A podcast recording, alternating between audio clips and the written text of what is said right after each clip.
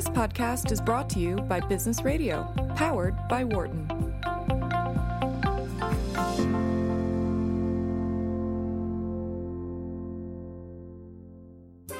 This is the Work and Life podcast, which explores how to create harmony among the different parts of life work, home, community, and the private self your mind, body, and spirit. Here is your host, founding director of Wharton's Work Life Integration Project and author of the bestseller Total Leadership, Professor Stu Friedman.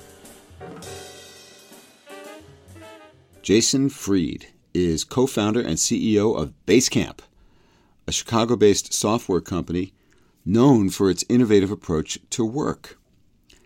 His third business book is called It Doesn't Have to Be Crazy at Work. And this is what we talk about in this episode. Jason is a long-time proponent of keeping companies profitable, lean, and manageable.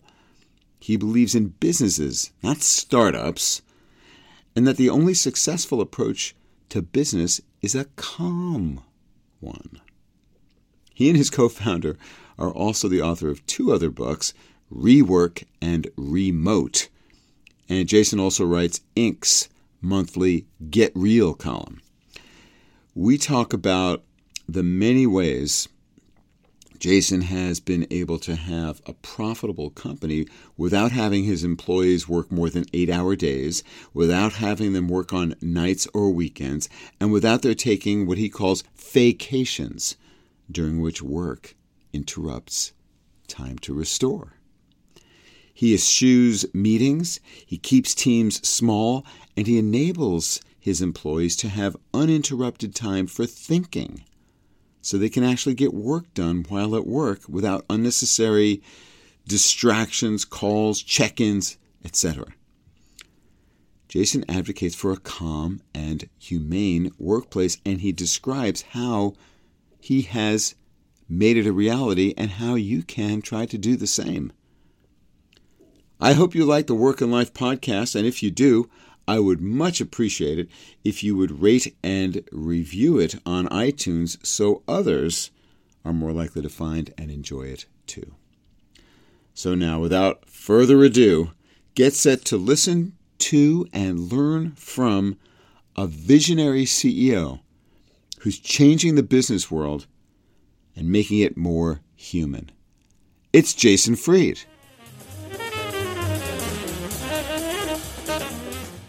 Jason, welcome back to Work and Life. It's great to have you here. Thanks for having me on again. It's fun to be back. Ah, wonderful that you're that you're here. And I just want to tell listeners if if you heard my first on-air conversation with Jason Fried, which is about a year and a half ago, you already know that I personally am a longtime user of his great product, Basecamp. Uh, I started with what's now called Basecamp Classic then moved up to Basecamp 2, and now it's Basecamp 3. And it just continues to get better. I use it for projects with students, with clients, with vendors, and I find it. Jason didn't pay me for any of this, by the way. I'm just telling you that you sh- so you so you know. Uh, it's it's an easy to use virtual office for all kinds of projects. I started using Basecamp so that I could work in a virtual office with lots of different teams that, and, and groups that I'm a part of and we we find it to be just really efficient, easy, friendly. And I had no clue at the time that Jason and his co-founder had smart ideas about work and the rest of life that were exemplars of what I've been teaching at Wharton and in organizations worldwide with with total leadership for 20 years. Uh, and that it's that it's possible to be committed to your work, love your work, be effective at your work, be profitable in your business and still and and and you must have healthy happy uh, productive relationships uh, and, and, and endeavors outside of work. What we find with total leadership in, in this course and this program is that when people focus on what matters, on who matters, and they experiment with smart ways of getting things done, they work fewer hours and they're more productive.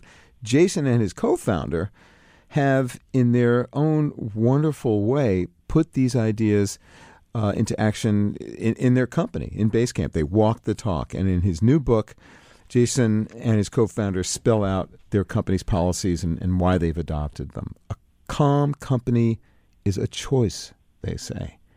So, for starters, Jason, tell us your philosophy. Well, I think um, the philosophy is quite quite broad, but fundamentally, um, I don't think it has to be crazy at work. Mm-hmm. And that covers a lot of things. Like, I don't think people need to work 60, 70, 80 hour weeks.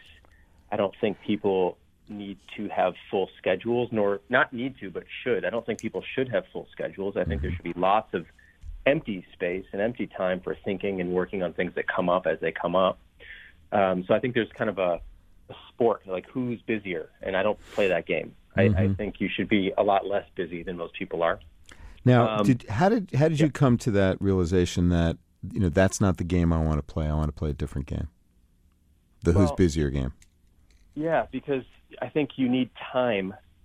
Like it's time, time. You know, opportunities fill up time, and if you don't have any time that's available, then you can't do things you want to do. And I found my days are often filled with. This is going to sound heavy, but I don't really mean it this way. But it's the best word I have. My days are often filled with, with regret uh, not currently, but used to be, where I had full schedules. Mm-hmm. I was booked the whole day, and then something else came up that I'd prefer to do, or I had a new idea I wanted to work on, and I couldn't. Mm-hmm. So I'd keep putting things off because my day was booked with things I decided was important or were important weeks ago. Mm-hmm. And that to me is not a good way to, to run your day. So I'm a big believer in having wide open days, not days that are booked solid or even booked barely solid. I, I think wide open days are more important. So that's part of it as well. Um, Did something happen then, yeah. in like in your early days where you realized what was it those those moments of regret where you realized you know this is not working I, I gotta I gotta make a I gotta make a change. Yeah, every just every time something I wanted to do came about and I couldn't do it, mm-hmm. and it's just you know one one one thing is no big deal, two things no big deal, but before you know it, if you start to pay attention, mm-hmm. tends to be a lot of things you can't do because you're full. Um, and I every every Monday when I start the week, I get excited about weeks that have nothing scheduled. I, I am not excited at all about weeks that are full. Um, and I don't remember exactly when this when you know I realized this, but it's been a while now, and so we've been designing. You know, my I've been designing my time in, in our company around making sure that everybody has a full day to themselves, which means a full eight hours to themselves versus um, being stuck in you know mandatory meetings and, and requirements of the company. Um, so I think that this is why I think you can get plenty of work done in 40 hours uh, a week, which is you know five eight-hour days if you actually have eight hours to yourself every day. That's plenty of time. And so anyway, that's how we've designed our business and and, and what we write about in the book. So, what exactly is your policy with respect to meetings? How does it work if people want to meet? to talk to each other, to really solve have, problems, or make decisions sure. together? Sure. We don't have mandatory company meetings. For example, that means like we don't have Monday morning stand up meetings or all hands meetings or any sort of meetings that the company enforces. So if two or three people want to get together to review something, they're free to do that. If two people want to get together and review something, they're free to do that. If four people want to get together to review something, they're free to do that, although that almost never happens. Usually, anytime people get together, it's two or three people max in our company. But it's ad hoc, on their own time, negotiated amongst themselves. There is no time being taken back by the company. Everyone decides how they want to spend their own day. And because of that, um, and actually, part of part of the reason why this is possible is because we don't share calendars with one another. So mm. we don't believe in shared calendars. I think shared calendars are one of the worst inventions in modern business software. Yeah. Um, uh, because when you see share a calendar, you can take someone else's time. When I you know. can take someone else's time, you tend to do so, and then before you know it, your own time has been taken by everybody else, and you don't have any time to do your own thing. So we actually make it hard for each other or for people to get together with one another it's more of a manual negotiation. You have to ask people for their time versus quickly taking it by clicking a box on a calendar. Ah, so you, so you take away the ease of oh he's free at three o'clock. I'll just put a meeting in there. People can't do that. They can't do that. They can't see when people are free. If you want to know when you can get together with someone, you have to ask them. You say, hey, hey Jonas, um, are you free at three to go over something with me? And he'll go, yeah, I am, or no, I'm not. Uh, what about four? Yeah, cool, that's fine. Uh-huh. So some people might say, well, that's a that's a hassle. And I would say, exactly. it should be a hassle. you want the you want the hurdle to be on making the meeting rather than making it easier to have it. Yes, it, people's time is sacred, and I don't think it should be easy to take other people's time. So if you have to enter a brief manual, um, uh, you know, conversation or or you know, uh, negotiation to get some time, then that's the way it should be. So because of that, we don't meet that often, and instead people solve their own problems their own way, or we write things up and basically meet asynchronously, where I put an idea in Basecamp, people think about it, they respond when they're free, and you know a discussion might take a matter of days instead of an hour, which again sounds slow to many people, but actually it's much faster because people are able to do their own work on their own time. Um, and then they can get back to you when they're ready versus you stopping them from doing what they're doing because you have a question, then you have to break their day in half, that sort of thing. So it's actually really, really fluid and, and, and works great. So people's time is sacred, you said, and I, I want to break that down a little further. So, what is it about people's time that is sacred? Why is that an important uh, tenet of your philosophy? Well, if I expect people to do great work, you know, they have to have the time to do it. And so what happens is is that Seems a lot of simple. yeah, right. but in a lot of businesses, um, people are expected to do work, but they're not actually given any time to do it. And why, you know, it's kind of we're getting circular here, but it's important because they don't have time to do it because their day is chunked up into smaller and smaller units of time. So they don't actually have the time to do it, which is why they're working later and longer and on the weekends because that's the only time they have uninterrupted stretches of time. So I want to protect mm-hmm. people's time so they mm-hmm. have it to themselves so they can use it for what needs to get done. And if they actually have the time, then what I'm asking people to do, what people come up with to do on their own, is doable. It's not doable if you don't have the time to do it. Mm-hmm. And I don't believe, as a business owner, that I'm entitled to anyone's, you know, nights or weekends or vacations or any of that stuff. That's their time. And if I'm taking that from them because I don't give them enough during the day, then that's my problem, and I need to change my business. That's their time. So, h- how did you come to that realization that boundaries uh, between work and the other parts of life were were sacrosanct, and that, that you, as the business owner, needed to respect those boundaries? Well, it just feels like the right thing to do, doesn't it? I mean, it's yes, simple as that. yes, but but it's not it's not a widely held belief, or at least No. not it's not enacted as a widely held practice.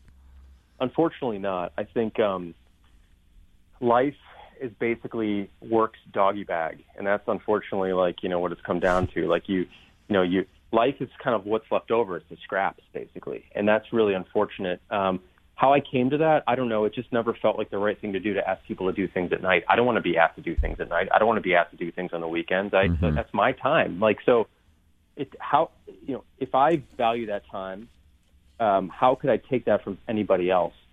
So it just I- mm-hmm. it doesn't make sense for me. And uh, the other the other thing is that I think a lot of business owners and businesses in, in general have this false sense of urgency, where they think everything needs to be done by tomorrow morning. You know, everything is so important that it can't wait, and it's just not true. Yes, there are crises sometimes, and there mm-hmm. are serious emergencies. Yeah, that can happen, but that's like you know one or two or three times a year kind of stuff. Really, I mean, if everything's a crisis, then then you know that's another problem. So mm-hmm. most things can just wait. So if I like, what do I need done at 9:30 at night? that can't wait till 9:30 in the next morning. I, I can't think of anything unless it's truly an emergency. Um, so anyway, that that basic, simple logic is is kind of what keeps us uh, on track there.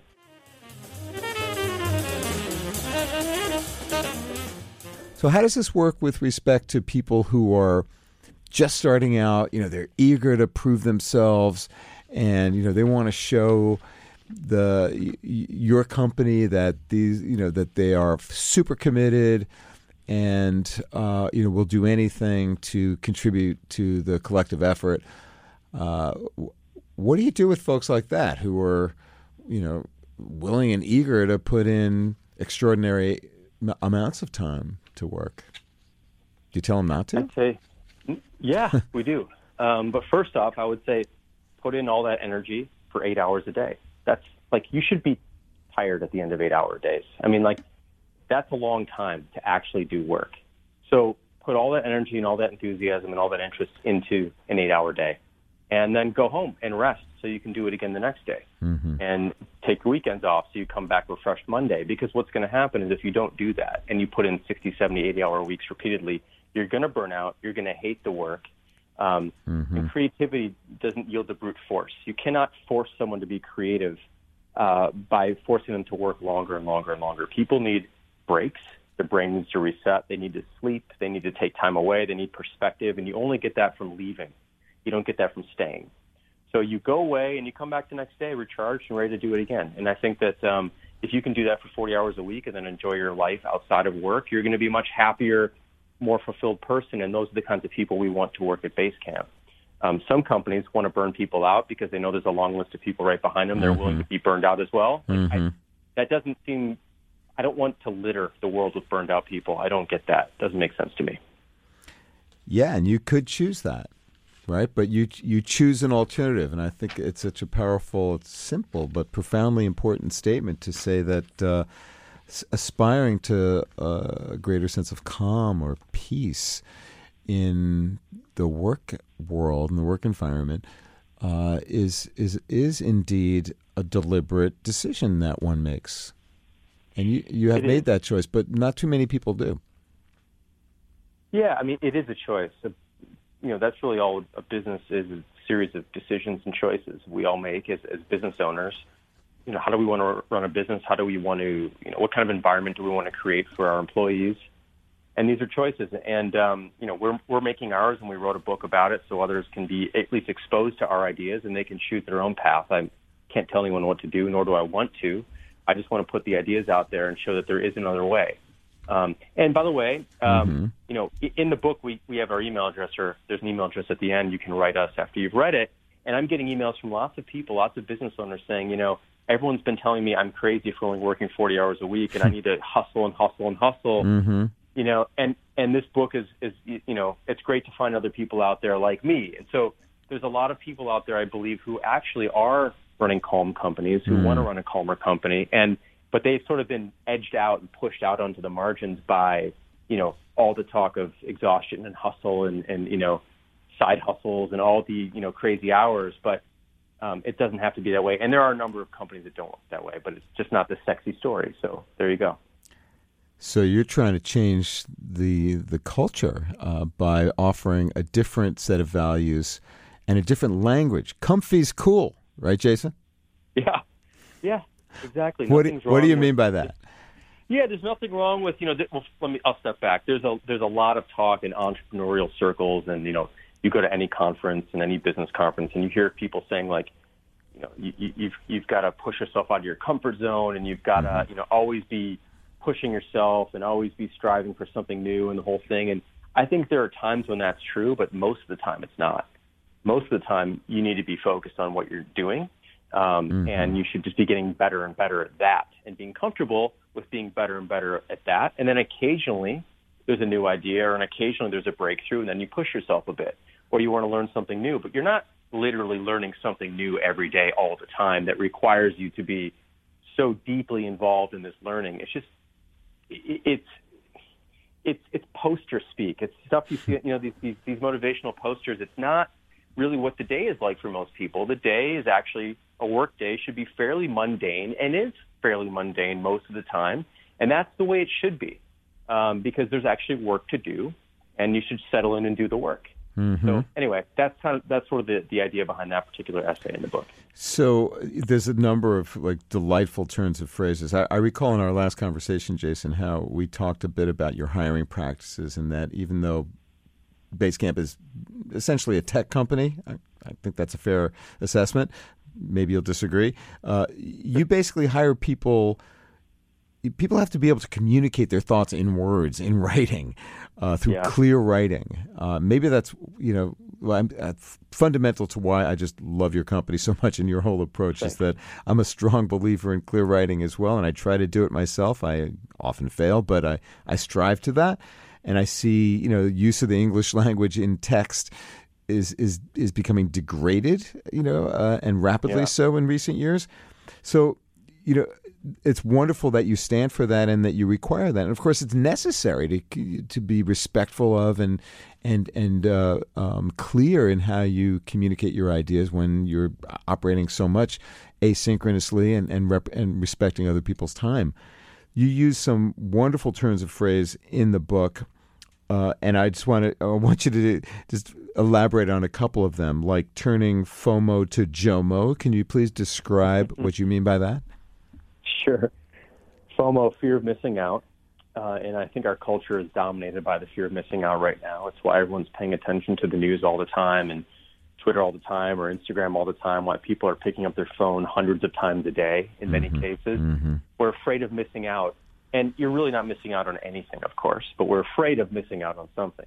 Um, mm-hmm. At Basecamp, our general feeling is, is we should be experiencing JOMO, which is the joy of missing out that people shouldn't feel like they have to follow every single thing that's happening at work all the time, every project, every initiative, everything that's going on. Mm-hmm. Instead, just settle into the thing you're working on and don't worry about anything else. Everyone else is worrying about their own thing, and everyone's kind of focused on their own projects. And you could, of course, put your head up and see what other people are working on from time to time. And at Basecamp, we have a variety of ways that everybody can find out what's happening on a daily basis or a weekly basis or a monthly basis in the company if they want to. Mm-hmm. But there's no requirement to stay up to date on every little thing that's happening. And so we, we, we push back on tools and tooling that encourages people to pay attention to all sorts of things all the time. Instead, mm-hmm. we'd rather there be summaries written up at the end of every day or every few days or every week or whatever, where people can then summarize what they've been working on for everybody else, and then you can choose to read that if you want, rather than feeling like you have to stay on top of it constantly, one tiny bit at a time. So that's what we, mm-hmm. we call JOMO, which is the joy of missing out. Just stay focused on your own stuff, enjoy that. Don't feel any pressure to have to worry about all sorts of other things that are happening. Everyone's focused on their own thing, and as a collective whole, we can make a lot of progress together that way. So, what what risks do you face? I, I, can imagine some people listening thinking, "Yeah, but how do you coordinate? Uh, how do you share information? How do you know what other people need to know if you're not, uh, you know, on a, on a regular basis?" Uh, exchanging information through um, conversation and uh, you know regular updates. Yeah, I mean, conversation and regular updates like these are these are happening, but they're happening amongst the teams that are working together on something. So for example, any pretty much anything at Basecamp um, that we're building, feature of a, of a product or, or any sort of infrastructure projects, whatnot, they're typically run by teams of three or fewer people. Hmm. And those people communicate frequently. Um, but we don't often do like interdependent projects where six departments have to talk together at the same time. Like that's just to me uh, a recipe for extreme slowdown and gears grinding. Mm-hmm. Uh, we think it's much better to glide past each other. So we should all be working on uh, like self, um, self, or I should say like autonomous projects. Let's say mm-hmm. um, that don't require this other group to do one thing before I can do the next thing, or this other group to do two things before I can do two things. Mm-hmm. So we're all able to do these little projects, and there's plenty of communication and whatever collaboration is necessary amongst the people who are working on them. But they're small teams, all focused individually on smaller things. And as a whole, we're getting a lot of things done that are important. But at the at so that's at the macro level. But at the micro level, we're all sort of focused in on small groups, and small groups are far more efficient at communicating. You know, one of the reasons a lot of companies have to call large meetings is because they have too many people working on something together. Totally. And when you have too many people working on something together, you have to have a lot of management, mm-hmm. a lot of mm-hmm. meetings, mm-hmm. a lot of repetitive repeating yourself about like small is beautiful. Know, exactly. So I'll just kind of leave it at that. So small is beautiful. So plenty of conversations, but they're they're small conversations, mm-hmm. local conversations versus global conversations across the company. What's a fakecation? A fakecation uh, that is F A K instead of V A. Uh-huh. Um, is uh, is is a is a fakecation that's not really a vacation. Where you go on vacation, you're supposed to take two weeks off, but you know you're still getting emails from work or messages from work. You're still being expected to be on that conference call on Saturday because it's just so important. It's just one call. Mm-hmm. You know, these are fakecations, and and they're they're terrible things because they rob people of time off. Mm-hmm. So, um, you know, at Basecamp, we encourage everyone to like completely go off the grid when it comes to any work stuff. So of course we use Basecamp, but we also occasionally use email and we occasionally use some other things. Mm-hmm. Get rid of all of that stuff. Um, take it off of your phone. I don't want to hear from you, and you shouldn't want to hear from us. And you are truly on vacation. When you come back, we can catch up, but we don't need to catch up in the middle of a vacation. So, um, but I, I, you know, I know so many people. I've been on many, many vacations with other with friends and Mhm. family who on Sunday at two o'clock there's a conference call, you know, because there's just that one call you have to be on, Mhm. and that's not a vacation. That breaks your vacation in half. It's unfair. So we, we're not big fans of those kinds of things. What's a dreadline? A dreadline is a deadline that nobody believes. Um, Good. it's a deadline that you dread uh, because it's supposed to be done Friday, but more and more work is being piled on on, on Wednesday and Thursday, and there's just no possible way this is going to get done. Or it means you're going to have to work all night, two nights, three nights in a row, or the weekend to get it done, and that's that's a dreadline. And, and many, many, many deadlines are dreadlines out there. So we try to make sure that our deadlines are relatively fixed, and that what's flexible is not your work hours. So you still work eight hour days, Uh-huh. 40 hour weeks. Um, the deadline isn't flexible, really. Um, what's flexible is the scope of work. So we'll cut back on the work that we thought we could do. If we don't get it all done, we'll just cut work back to make it fit into the deadline. So, Hmm. you know, oftentimes work keeps getting added as you're approaching a deadline. Yeah. We try to narrow in as we go. We call it narrow as we go, which is making sure the project's getting smaller and smaller and smaller as we approach the deadline to make sure that we never go over. And that's not true that we never go over, but we almost never go over. I mean, it, you aspire to, to narrow as you go. How do you do that? Uh, you allow the teams that are working on the work to negotiate uh, what uh, they can reasonably get done in that amount of time. Uh-huh. So what we don't have are declarations that this huge batch of work needs to happen by this date. What we have is an idea needs to happen by this date, and the version of that idea is up to the team that's working on on the idea. So they have control over what it needs. They know fundamentally what it needs to do, and they have control over how to get there. Um, Mhm. Otherwise, you know, you just end up having people who don't have to do the work telling other people exactly how much work they need to do, and that's always a recipe for for dreadlines and and, and resentment and all sorts of different things. So you've got to give the team control Yes. over the amount of work itself.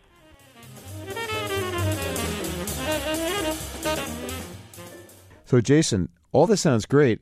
You guys are making money too, right? Yeah, last I checked.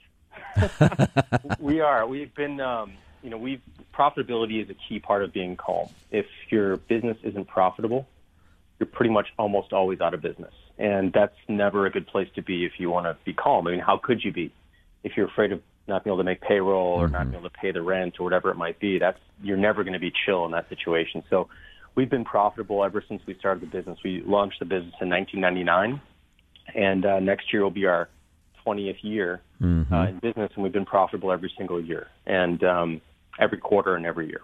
So it's key for us. And if we're if we're not that, we have a, a real problem. So that's that's that's where it all has to begin. And and how do you assess whether people are performing well? And, and, Um, and, and do you do any differentiating on quality and, and, and productivity? Yeah. So um, well, I can speak to you know a couple things there. So we do performance reviews uh, twice a year, essentially, and uh, they're done by the team leads. You know, people who who um, someone reports directly to. So we do that.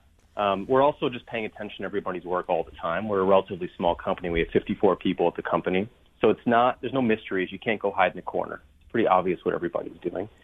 Um, and as far as salaries go, we make sure that we pay everybody in the same role and level the exact same. So we've eliminated, completely li- eliminated salary negotiations, um, bonuses, anything like that. Wow. Um, you're you're assessed on your particular role. So, for example, I'll give you some something concrete. Let's say you're a designer at Basecamp. There's a number of, of tiers. There's basically your levels. There's junior designer, designer, lead designer, uh, principal designer. I think I may have gotten all those, but I may have missed one. But those those are the tiers, and you know where you slot in based on your your experience and your work. And everybody in that exact same role gets paid the exact same amount. So you never have to work with someone else in the same role who's who had a better negotiating skill than you, or had a better day, or the manager had a better day, or a worse day. You don't have to worry about any of that stuff. Uh, I find it to be really unbelievable that people have to be not only great at their job but also great negotiators to be paid what they're worth. It doesn't seem right. So we've we've um, eliminated that process at Basecamp. And and you don't find that that uh, uh, reduces motivation to try to be better than the guy who's in the next cubicle. Uh, we haven't seen that. Um, like again, you can move up. So if you're, let's say, a you know junior designer and you want to become a designer, um, then like that's how you progress. You don't progress by, uh, you know, being better than the person next to you in the same role. You you work on improving your skills to move up a role or move up a level, I should say. So that's how that works. Um, and granted, it's not for everybody. We've had some people over the years who've decided that. Um, they uh, don't like that system, and that's entirely fine. Um, but we think overall it's, it's the best system, and, and for us at least. And also, the other thing is is that part of that is that we pay incredibly high salaries. So we pay Ah. uh, in the top ten percent of the industry based on San Francisco rates, Whoa. even though In Chicago. nobody, yeah, well, not only that, nobody in in our company lives in San Francisco, and uh, our company is spread across 30 or 40 different cities around the world because we're remote. So you can live in Tennessee and still make San Francisco rates. You can live in, Wow. you know, Nebraska. You can live in in, in Canada. You know, in northern Canada, in remote Canada. Uh, you know, in, in Ontario, way up north, we have a programmer who's moving way, way, way up north. Like, there's no way he could get a job doing what we're doing there. Um, and he's paying, getting paid San Francisco rates. So everybody in the company That's incredible. Francisco rates, regardless of where they are. Wow. So, um, you know, this really sounds like, uh, in so many ways, a, an ideal workplace. But your company is small. Uh, I mean, it's not tiny, but 54 people compared to like a lot of enterprises is relatively small. If how do you think about scaling, uh, or do you not think about that personally, or like when you know, do you when you when you speak to business owners, uh, CEOs of companies that are let's say five, ten times your size, do they say, "Yeah, that'd be great, but we could never do it in our business because we're too big"? What do you say Yeah, to that? say it all. They say it all the time. But people at 20 person companies say the same thing too. That, that well, that would never work for us. Well, okay. Uh, I don't know how to answer that other than you probably haven't tried, and mm. tell me why you don't think it would work for you. And mm-hmm. you kind of get, get, you know, go down that path and start to dig into some of these things. And I'm not suggesting that everything we have to say works for everybody at all. I mean, nothing works for everybody. Of course. Likewise, companies that are you know ten times the size of ours, we shouldn't be following their lead either. And I think that's what happens with a lot of small businesses. is They mm. try to follow the lead of big companies. That's the wrong lead to follow. There are far more small companies in the world, first of all, than big companies. And mm-hmm. I really don't care about um, scaling. So we've never really cared about scaling. We um, we hire who we need to do the work that we need to do. We take care of over 100,000 customers that pay us on a monthly basis. Um, so we have a very big customer base and a very large reach, but only 54 people at the company. That's the kind of scale that I like to see, which is you know um, high revenue per employee, high profitability per employee, lots of customers spread out, but um, none of them pay us an outsized amount. So part of our business model, which is really unique in the software world, is that um, we don't charge by the seat. And what that means is that we don't charge per person in a company. So, for example, Basecamp 3, which you could sign up for right now, is 99 bucks a month flat. Doesn't matter how many people in your company you have, you won't pay us more than 99 bucks a month. And that gives us a lot of flexibility and safety because if, for example, something happens and 10% of our customers left tomorrow, we'd be fine. But if some of your customers pay you a huge amount of money and the 10% that leave are those, you're in deep shit. Yeah, so you've so- you've spread the risk. We spread the risk amongst many, Mm-hmm. many, many customers, all paying us a little bit essentially. And that's a much safer place to be than to, you know, Yeah. the, the thing we say in the book is you never want to have a customer you can't afford to lose. Mm-hmm. But when you're focused on scaling, um, like a lot of software companies are, they're focused on, on landing the big whales, the, the company with 10,000, 20,000 accounts, which Mm-hmm. is a huge revenue number for them, sure, but it puts enormous Hmm. risk and strain on the organization to make sure that they are always well taken care of Mm-hmm. Yep. Mm-hmm. at the expense of others. So we, we stay away from that model too. Hmm. Well, I I know that there are people listening thinking, "Man, I would like to work for that company or something like, or I, I can't think about working in that business or that company, but I'd like to make my company more like that.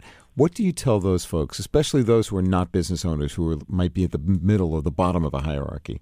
What advice do you have for them? Yeah, I mean, it is tough to to uh, do some of this stuff if you don't have the power, right? Obviously, it's Mm-hmm. difficult to do. Um, I think the best the best advice really is to is to figure out what you can do in your own local sphere. So you may not own Mm-hmm. the place, you may not even be a top, top manager, but maybe you're a middle manager, maybe you run a small team of four people. What can you do amongst those four people Mm-hmm. that brings a little bit more calm? And I would think the first thing, the first place to start is to just stop bothering each other so often. um, so try and like one thing we How do I annoy you, and how can I stop that? one, one, one way to look at this is to think about like one day a month, have what we would call like no talk. I think we've talked about this in the show, like no talk first Thursday of the month or something like that, where nobody on your team or if you have all the power, nobody in your company can talk to each other. Just spend a day in silence working on your own thing. You can't ask for help. You can't just do your own stuff for a day. Like a meditation what you're gonna- retreat, just on your own. Basically, but at work, right? Okay. Focus on your own work. Mm-hmm. And what you're going to find is that you want more days like that. You're not going to go, that Mm-hmm. sucked. You're going to go, that was amazing. I've never had that much time to myself at work before, ever. And you're going to want more and more of those days. So depending on how much power you have, you might be able to spread that out across the entire organization. Well, especially if you can improve, if you can prove the the value, the impact, if you can see results from it. Sure. And you know, look, you may not see results in a single day, but Mm-hmm. you'll feel results in a single day. You'll feel like I got more stuff done today. I want to do that again. People will be asking. I Mm-hmm. promise you, people will be clamoring for more of those kinds of days.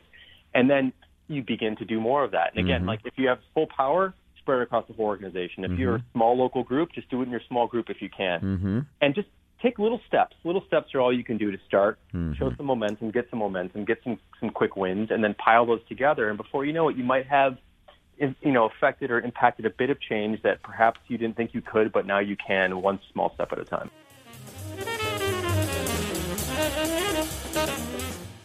So, as CEO, how do you direct your time and attention? What's your basic recipe?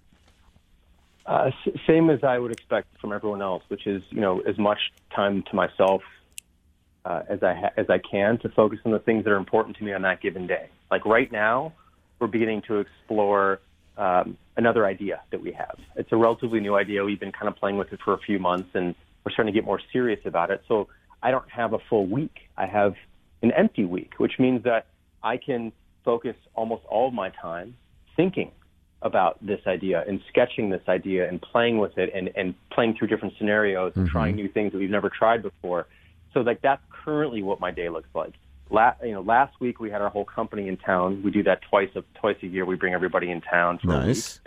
So I was focused on that. You know, the previous week. A few weeks before that, I was focused on getting the book out, and the book came out on uh, October second. So just doing more promotion, talking about that, and writing mm-hmm. articles and whatnot. So my day is very much about what's happening now versus, uh, you know, a, a prescribed. You know, I have a meeting at nine, then I have a meeting at eleven, then I have a meeting at one, then I have a lunch. You know, all that stuff. I, I don't I don't work that way. I work wide open and focus on you know wherever I can do to to help the company or to explore new ideas. And that, of course, sets the tone, and other people see that that is not only uh, expected, but legitimate and valuable, that approach to organizing one's day, one's time.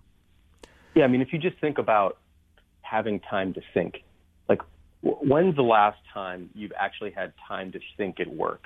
Most people would say, I, I don't know. I, haven't really had time to think. My, my days are full already. Mm-hmm. Um, and I think thinking is a big part of working, and, and you should have some space for that. And, and I would hope that, um, you know, everyone can have that. And so, you know, by not, again, stealing people's time with corporate meetings and prescribed moments away from work, people have more time to themselves to, to spend some more time thinking about the things they're working on and doing a better job because of it. So, what is it that you do, if I may ask, that is valuable to you in your life beyond the the space and time that you devote to Basecamp? And and how does how do those pursuits uh, enrich or affect your your role uh, as CEO of Basecamp? Sure. I mean, I'm really fortunate to have. We just had a baby six weeks ago, Um, and I've got a four-year-old son as well. So Congratulations. A lot of my time outside of work, thank you. A lot of my time outside of work is focused on family right now, which is a great reminder about what's actually important, and also another reminder that I can't spend 60 hours at work because I've got a family. I wake up with my son, and um, you know, spend time with him in the morning while my wife is taking care of our new daughter for in the morning, and like I, you know, take him to school, and then you know, I, I go to work and I come home around four. Sometimes I pick him up at school at three fifteen. But like, I want to spend some time with him before he goes to bed. He goes to bed about 7 Mm-hmm. So you know, I if I'm at work all day and all night, or even into the early evening, I don't see my family. That that's that's not going to happen. That's not going to work for me. Why not? So it's a great why is that? Why is that not going to happen, Jason? I won't allow that to happen. Like I, I, Mm-hmm. I have to check out at 5:30 from work, basically, and that's what I would expect everyone to do is to leave around five, 5:30, or you know whatever time they, they put in their eight hours. Because some people start work late. But the Mm-hmm. whole point is is that um, it's a wonderful set of boundaries. Family's a wonderful set of boundaries. First of all, you want to see them, but also you have to see them, um, and uh, and so it just reminds me that 40 hours is plenty of time to do great work, and eight-hour days are, are more than enough time to get things done. So that's a big part of it. I also have a number of different hobbies all over the place, from collecting vintage watches to gardening to restoring land up in Wisconsin, some land that I own, um, to architecture, to a bunch of other things, which I try to somehow squeeze into the extra time uh, that, that I, or I should say, the limited time I have, given the fact that we have young kids at the moment. But that's uh, how I fill my days. And by the way, I should say that that additional perspective Yes. um, I think is really helpful because it takes my mind completely off of work right. and it gives my mind a different, you know, direction and angle to look at things from. And then I can, you know, I don't know if I bring those different perspectives back to work, but I know giving my mind a break helps it think things through and work things out that I can't while I'm thinking about those things. A lot of things, you know, a lot of times you solve these problems when you're not thinking about them. Yes. And if you're focused on just thinking about these problems all the time, even at night and on weekends, like you, you just don't get the distance you need to actually think things through. So Uh, there's science that uh, Yeah. demonstrates that you, you need. It's when you release from the pressure of uh, problem solving that create creative insights uh, emerge. So, so Yeah, you find that these other pursuits in your life enrich your work as uh, as, as CEO of Basecamp. Well, I'd say they enrich my life initially, of course, and then that in turn enriches my work. Um, work is a part of life versus the other way around. I think, um, you know, I, I want work to take a piece of life rather than than um, than than life taking pieces of work. If, if that makes any sense. Of course, Um, and and yeah, America's uh, well. Finish your thought, and then I'll ask you another question. Yeah, I was just going to say. So I think anything that enriches my life will naturally enrich my work as well. hmm And yet, here in our country today, uh, it remains uh, as as I started at the top, you know, a badge of honor to be crazy at work and to be, you know, addicted to work almost. so, what what other thoughts that we haven't covered here would you want to offer people to help companies and employees challenge the the toxic culture of workaholism that says that you you you know you have to be constantly working or feeling the need to somehow outwardly dis- display that you're constantly in demand and working. Uh, Yeah. How, how to uh, how to break out of that? Well, first I figure out where that demand is coming from. So what, what's actually causing you to feel like you need to be working all the time? Is that actually even a real thing? Mm-hmm. Sometimes you just sort of adopt it because it's it's out there in the zeitgeist essentially, but maybe no one's asking you to do that, perhaps. Although in many cases they are, but maybe they're not. So I think looking at that is important. But I think deeper than that is to think about your career is going to be a long career. You know, you're you're let's say you get out of school in your early 20s and you're going to go to work. You're probably going to work for 40 plus years. So, what kind of sustainable habits can you form early? Because the things we do over and over and over are the habits that we form. The things we do over and over, it's very hard to break those things, right? Habits are incredibly hard to break. And so, if you believe that you need to put in an enormous number of hours and be constantly hustling and constantly busy in your 20s, so by the time you're in your 40s, you don't have to do that. That doesn't seem like the way it actually works. What ends up happening is you just get used to doing that. Oh, You think that's the only way to do that, Mm-hmm. and then you're exhausted, and then you have a family, and you don't, you can't do that, or you Mm-hmm. do that, and then there, all sorts of other bad things happen because of that. Mm-hmm. So I think it's really important to think these things through and recognize that you are forming habits that are going to stick with you over a long period of time. They become increasingly difficult to break unless they're forcefully broken. Mm-hmm. When they're forcefully broken, all sorts of bad things can happen. So that's why I think it's so important to think about this stuff. And I and I do talk to new entrepreneurs and, and or brand new people out of school mm-hmm. who who who you know don't think that way, and I didn't think that way either. You know, until mm-hmm. you know I, I realized it early on, but I didn't think that way immediately. And I wish someone would have told me this because, um, you know, it's pretty easy to get into bad habits and, and find yourself just working all the time. Most people do. Yeah, and then you're stuck. And and the thing is, is that in some countries and in some cultures, there's pressure not to do that. In the mm-hmm. United States, there is not that pressure. The pressure is to do that. Mm-hmm. And so if you don't know any better and society is telling you to do this, then you're naturally going to keep pushing harder and mm-hmm. harder and harder and harder because you think there's some payoff in the end. The payoff is exhaustion, typically, and a lot of people are burned out and they still have a long career to go and they've already hit burnout really early. So I think it's really dangerous. It takes it takes a deliberate, conscious choice uh, to to circle back to where we began. Jason, we are basically out of time here. I have one more question for you that I've been asking sure. All my guests this year because I think it's uh, it's an important topic, and I want to hear. Uh, the wisdom from the wonderful people I get to talk to on the show, including you. And, and the question is this How do you bring compassion to your working life? Yeah, great question. Um, you know, we've been talking a lot about that actually at work lately. Um, right. And I think the number one thing is you've just got to realize everybody's human. Everybody has things that affect them outside of work that they naturally have to bring to work. Mm-hmm. You know, mm-hmm. they might be going through a rough spot in life for whatever reason. Um, they might be going through relationship issues. They might be going through medical issues. There, there's people go through all sorts of things. Life is a challenge, um, and you've got to keep that in mind.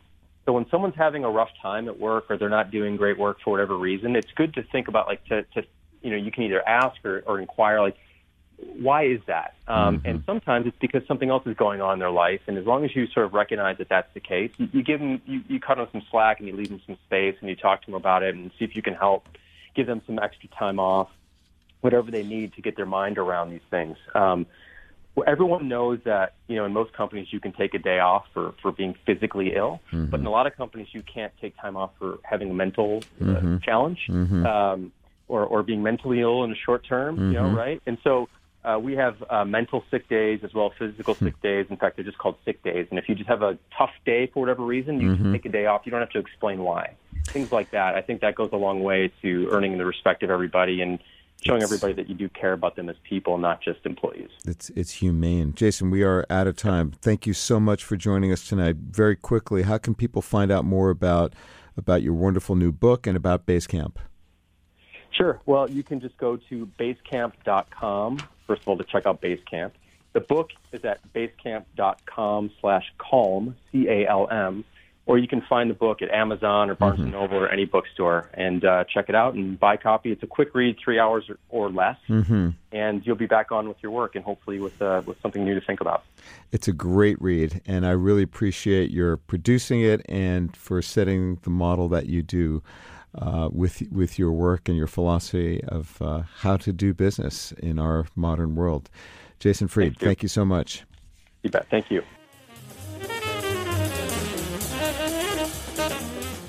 I hope you enjoyed my conversation with Jason Fried, the amazing CEO of Basecamp, and that it provoked your thinking, perhaps prodded you to come up with some new ways, hopefully feasible ways, of working fewer hours and being more productive during those hours.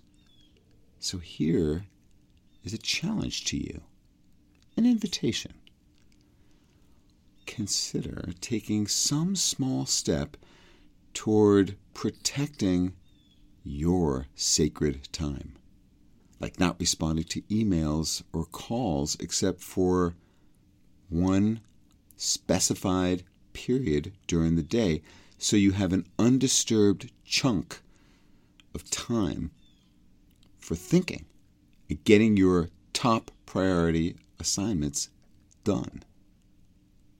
Why not try that?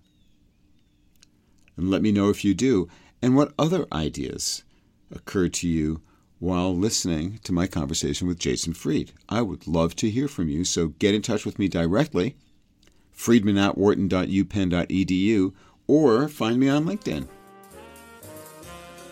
Thanks for listening to this episode of Work and Life. This conversation was originally recorded on my weekly radio show on Sirius XM 111, Business Radio powered by Wharton. Tune in for live broadcasts of Work and Life on Tuesdays at 7 p.m. Eastern. For more about today's guest and about previous guests, check out our blog at workandlifepodcast.com. Join the conversation by commenting there or tweeting at Stew Friedman.